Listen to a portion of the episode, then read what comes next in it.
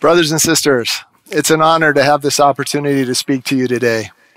I express my appreciation to President Sister Worthen for their warm hospitality while we've been on campus.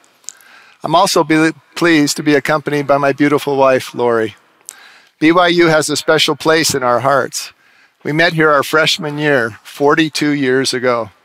It's hard to believe it's been 42 years since then. When I returned from my mission, she was still at BYU, and to my surprise, still single. We married eight months later. Five of our six children graduated from BYU. Our youngest son, Dan, and his wife, Taylor, who are giving the prayers today, are currently enrolled here.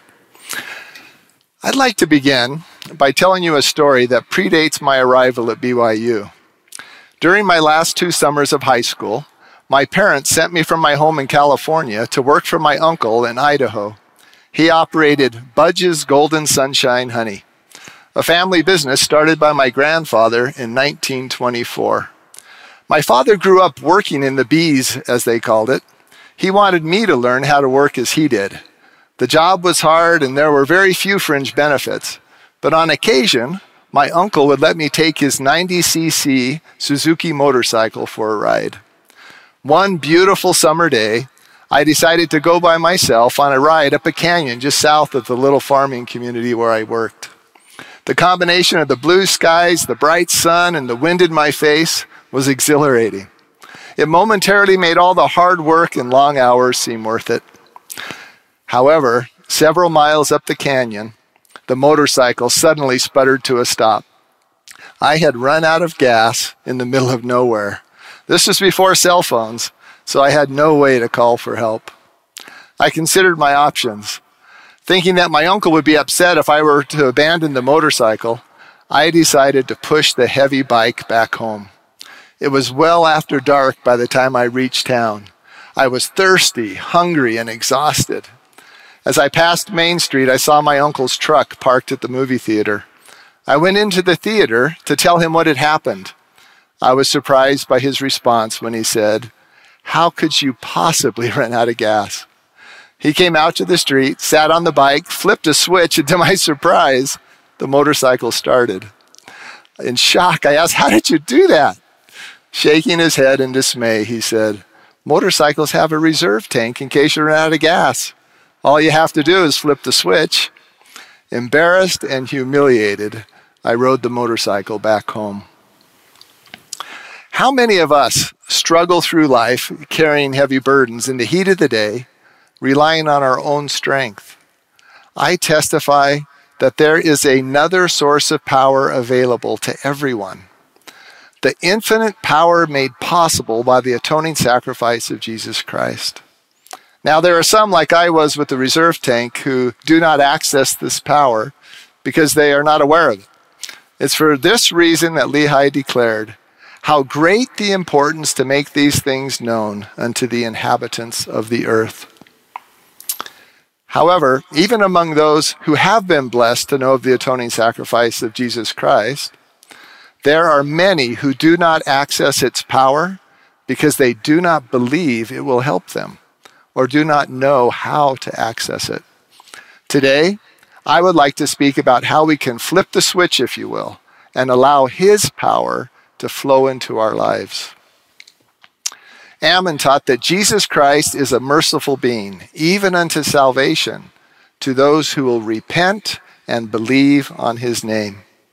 The Savior declared to the Nephites that the Father commandeth all men everywhere to repent and believe in me. Thus, these two fundamental principles, repenting and believing, are key to unlocking the power of the atoning sacrifice of Jesus Christ in our lives. Therefore, let's briefly consider these two principles, beginning with the principle of believing. You may recall that when the children of Israel were bitten by fiery serpents in the wilderness, all they needed to do to be healed was to look at Moses' brass serpent set upon a pole, but many did not. Alma explains that the reason they would not look is because they did not believe that it would heal them. Do we believe that looking to Jesus will heal us? Believing and questioning are not mutually exclusive. It's perfectly acceptable to have questions about our church uh, history, doctrine, church policies, etc. However, the lens through which we see those questions is the determining factor of whether our faith is strengthened or weakened. Do we seek after truth with an easiness and willingness to believe through the lens of faith or with skepticism and doubt? Conviction does not usually come from an either or mindset, thinking that one has to know everything to believe anything. Nephi acknowledged that he did not know the meaning of all things, but he knew that God loves his children. Conviction comes from the witness of the Holy Ghost, line upon line and precept upon precept. Nephi is a great example of one who was willing to move forward in faith despite having an incomplete understanding of the meaning of all things. Seek for answers with a believing heart, in the places of light where the truth can be found, and in qualifying to be taught by the Spirit. Like Nephi, I do not know the meaning of all things, far from it. However, my testimony is not simplistic or based on blind belief. My testimony is firmly rooted in the witnesses I have received from the Holy Ghost that God knows me and loves me, that Jesus is the Christ, that the Book of Mormon is the Word of God, and that we are led today by prophets and apostles. These simple yet profound spiritual witnesses transcend the complexity of the arguments against the truth and have blessed my life with peace and joy in Christ. Believing in the power, goodness, and mercy of Jesus Christ is fundamental to developing faith unto repentance. As you know, repentance is more than checking a list or going through the motions. I like to think it requires checking our hearts and going through the emotions of turning our hearts to Christ. President Nelson taught repentance is not an event, it's a process. It's the key to happiness and peace of mind. When coupled with faith, repentance opens our access to the power of the atonement of Jesus Christ. It is the equivalent of flipping the switch, if you will. Believing and repenting require that we turn to the Lord with broken hearts and contrite spirits. The prophet Lehi taught his son Jacob that the holy Messiah offereth himself a sacrifice for sin to answer the ends of the law unto all those who have a broken heart and a contrite spirit. And then he adds, and unto none else can the ends of the law be answered. So, what does it mean to have a broken heart and a contrite spirit? The dictionary definition of a broken heart is the intense emotional pain of suffering one feels after losing a loved one, whether through death, divorce, breakup, physical separation, betrayal, or romantic rejection. I'm sure all of us at one time and another in our lives will experience this type of loss. Is that the sacrifice God wants from us? To suffer intense emotional pain? While it's true that repentance is not easy and involves godly sorrow, God suffered the pain of all men that they might not suffer if they repent and come unto him. God's desire for us is happiness and joy, not pain and misery. The word for heart in Hebrew, lev or levav, means the inner man or will. It is similar to what King Benjamin described as the natural man, implying that it is the natural man or man's will that must yield and break into submission, in submission to God. This is the sacrifice he requires. To have a broken heart and contrite spirit means that we're willing to put off the natural man and yield our will to God's will, our will being swallowed up in His. Or, as President Nelson described it, we are willing to let God prevail in our lives. While serving as a mission president during scripture study one day, I was pondering about the relationship between putting off the natural man and having a broken heart. And the words natural man and broken heart conjured up in my mind the image of a horse trainer breaking a wild or natural horse. I wondered if there might be something I could learn from the process a horse trainer uses to tame a wild or natural horse, and the process God uses to tame the natural man in each of us. In other words, the process by which God grants unto us repentance. So I did what any good researcher does these days I Googled it. And to my surprise, I found a book called A Broke Heart by a Christian horse trainer. As I read, I gained new insights and saw parallels between breaking a horse and how God was working with me, my missionaries, and many in the scriptures. In fact, I have seen this re- pattern repeated over and over in the scriptures. Perhaps you will also recognize this pattern in your life and see how God is working with you to prepare your heart to repent and believe. But before getting to the pattern, let me share one interesting insight. I was intrigued by the title of the book, A Broke Heart. Not a broken heart, but a broke heart. The author explained that a wild horse that has been tamed is not broken by the process, but conversely discovers the joy and freedom of becoming one with its master, a state described as being broke, not broken. Likewise, God's intent is not to break us, but to redeem us. He does not want us to be broken-hearted, but to have broke hearts and contrite spirits, so that He can take the reins of our lives and guide us with His love to receive all of his promised blessings. The Lord said, I search the heart, I try the reins, even to give every man according to his ways and according to the fruit of his doings. Horse trainers seek to build a relationship with the horse based on trust and respect, to become one with and united with the horse. They describe the relationship building process not as breaking the horse, but as partnering with or starting the horse. Based on our understanding of gospel truths, perhaps the best way to describe our relationship with God would be to describe it not as a partnership, but as a, co- but as a covenant relationship. God starts us down the covenant path with the first ordinance of baptism. Covenants are designed to unite man with God. Elder Holland described it this way Covenants always deal with the central issue between perfect, immortal God and imperfect mortal man. Why they are separated and how they can unite again.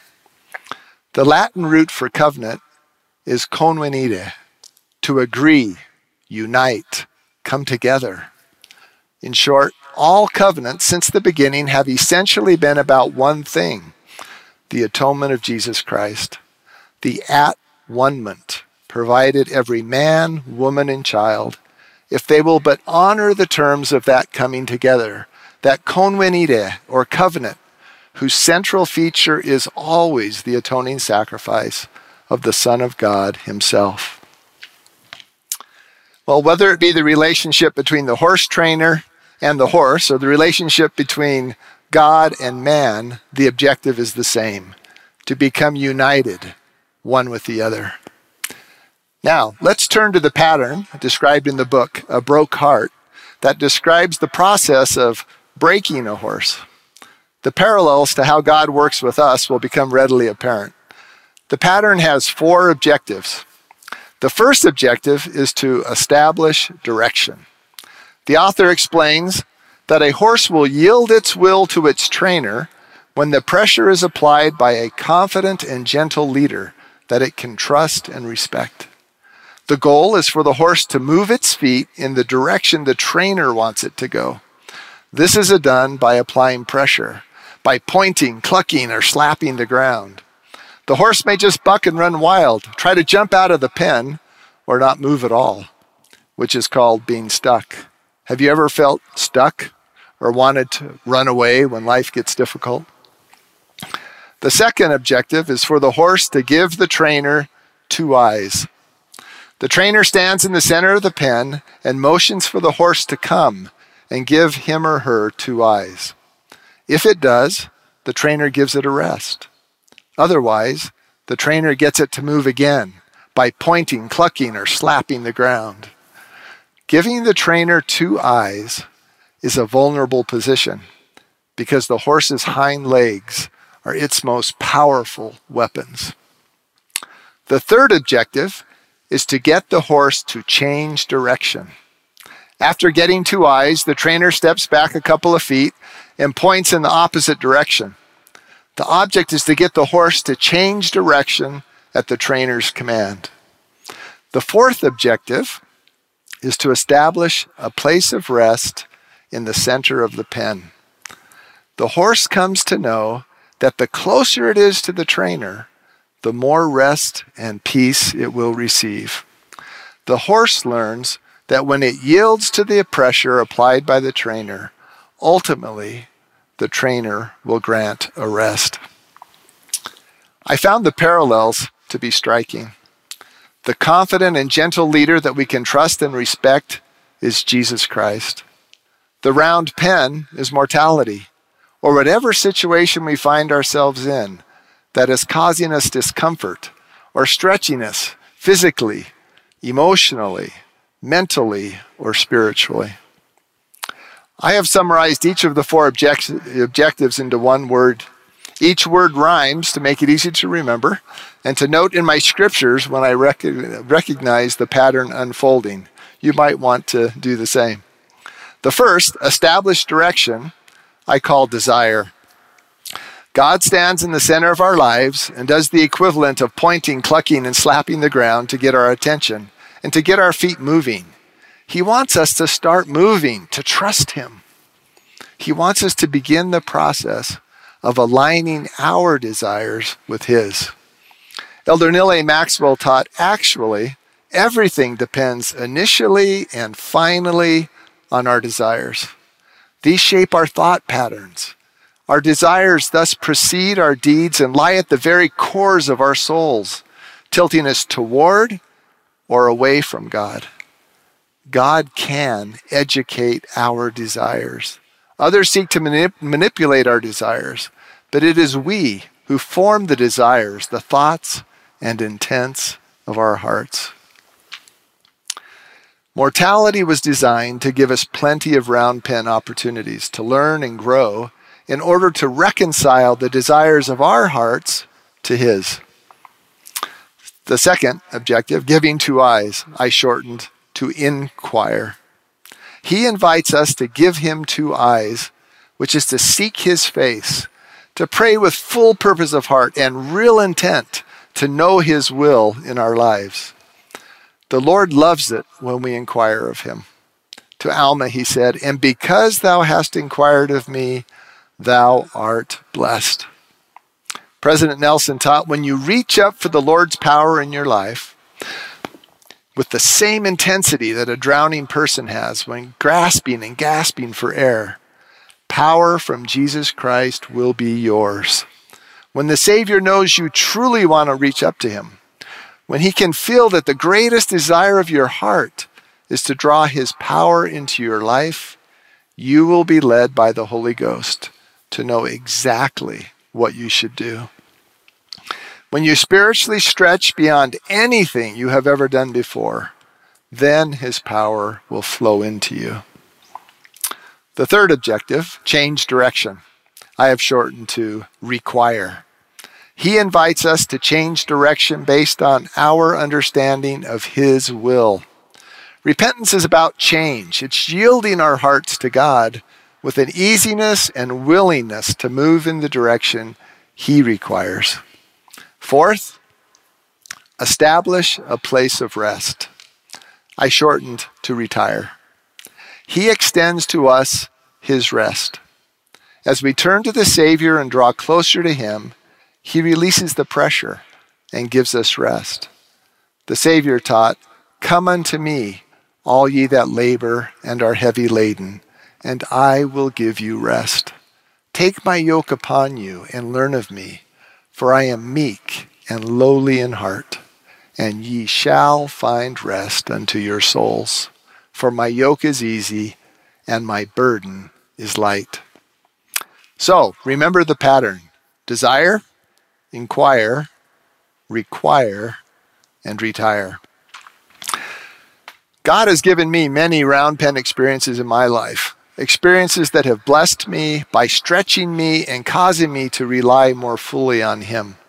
The round pen of my mission as a young missionary in Japan, the round pen of marriage, the round pen of fatherhood, the round pen of my career in Japan, the round pen of losing loved ones early due to tragic accidents and disease, and most recently, the round pen of the 70 and the presiding bishopric. When I was called to be a 70, I was humbled and overwhelmed with feelings of inadequacy. I'm sure President Worthen can relate with those feelings. I was invited to begin the journey of becoming a special witness of Jesus Christ in all the world. The natural man in me was overwhelmed.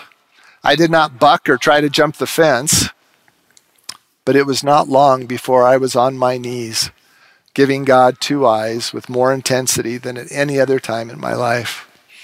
I experienced for myself what President Nelson taught.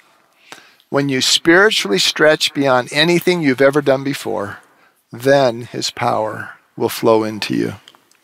I began to understand what the Lord required, the changes that I needed to make to be what he was calling me to be. Because of his grace, I felt a release of pressure a rest, if you will, and a peaceful reassurance of his love. Now, let's turn to the scriptures and see how this pattern plays out in the lives of Enos and Alma the Younger. As you may recall, Enos went into the forest to hunt beasts, and the Lord began to establish direction in his life by getting his attention.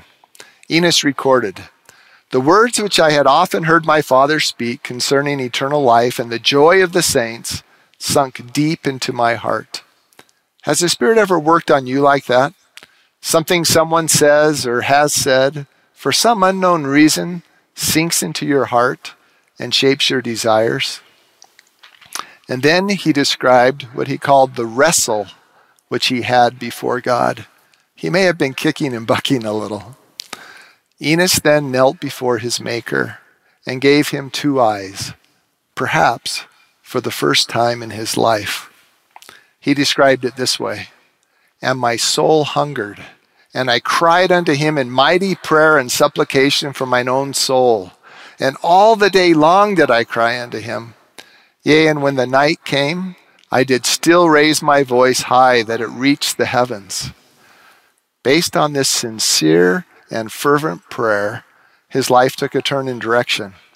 He turned more fully to God devoted the rest of his life to preaching the gospel of Jesus Christ, and rejoiced in it above that of the world. He closed his record by describing the rest the Lord granted him. He declared, And I soon go to the place of my rest, which is with my Redeemer, for I know that in him I shall rest. Now, let's see how this pattern unfolded in the life of Alma the Younger. As you may recall, God went to some length to educate his desires. Alma recorded, For I went about with the sons of Mosiah seeking to destroy the church of God. But behold, God sent his holy angel to stop us by the way. And behold, he spake unto us as if it were the voice of thunder, and the whole earth did tremble beneath our feet. Talk about pointing, clucking, and slapping the ground. And we all fell to the earth. And now for three days and for three nights was I racked, even with the pains of a damned soul. That was quite a wake up call. Perhaps we all need a heaven sent wake up call from time to time to get us moving in the right direction. And then Alma described the moment he gave God two eyes. Perhaps like Enos, it was for the first time. He recorded that he was three days and three nights in the most bitter pain and anguish of soul. But he did cry out unto the Lord Jesus Christ for mercy. As a result, he made a 180 degree change in his life. He wrote, From that time even until now, I have labored without ceasing that I might bring souls unto repentance. I love how Alma described the rest he obtained when he turned his life to God. And oh, what joy!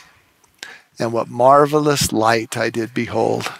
Yea, my soul was filled with joy, as exceeding as was my pain. There are many other examples in the scriptures where we see this pattern play out. As you study the Doctrine and Covenants this year, you may want to look for them. I've come across many already in my study.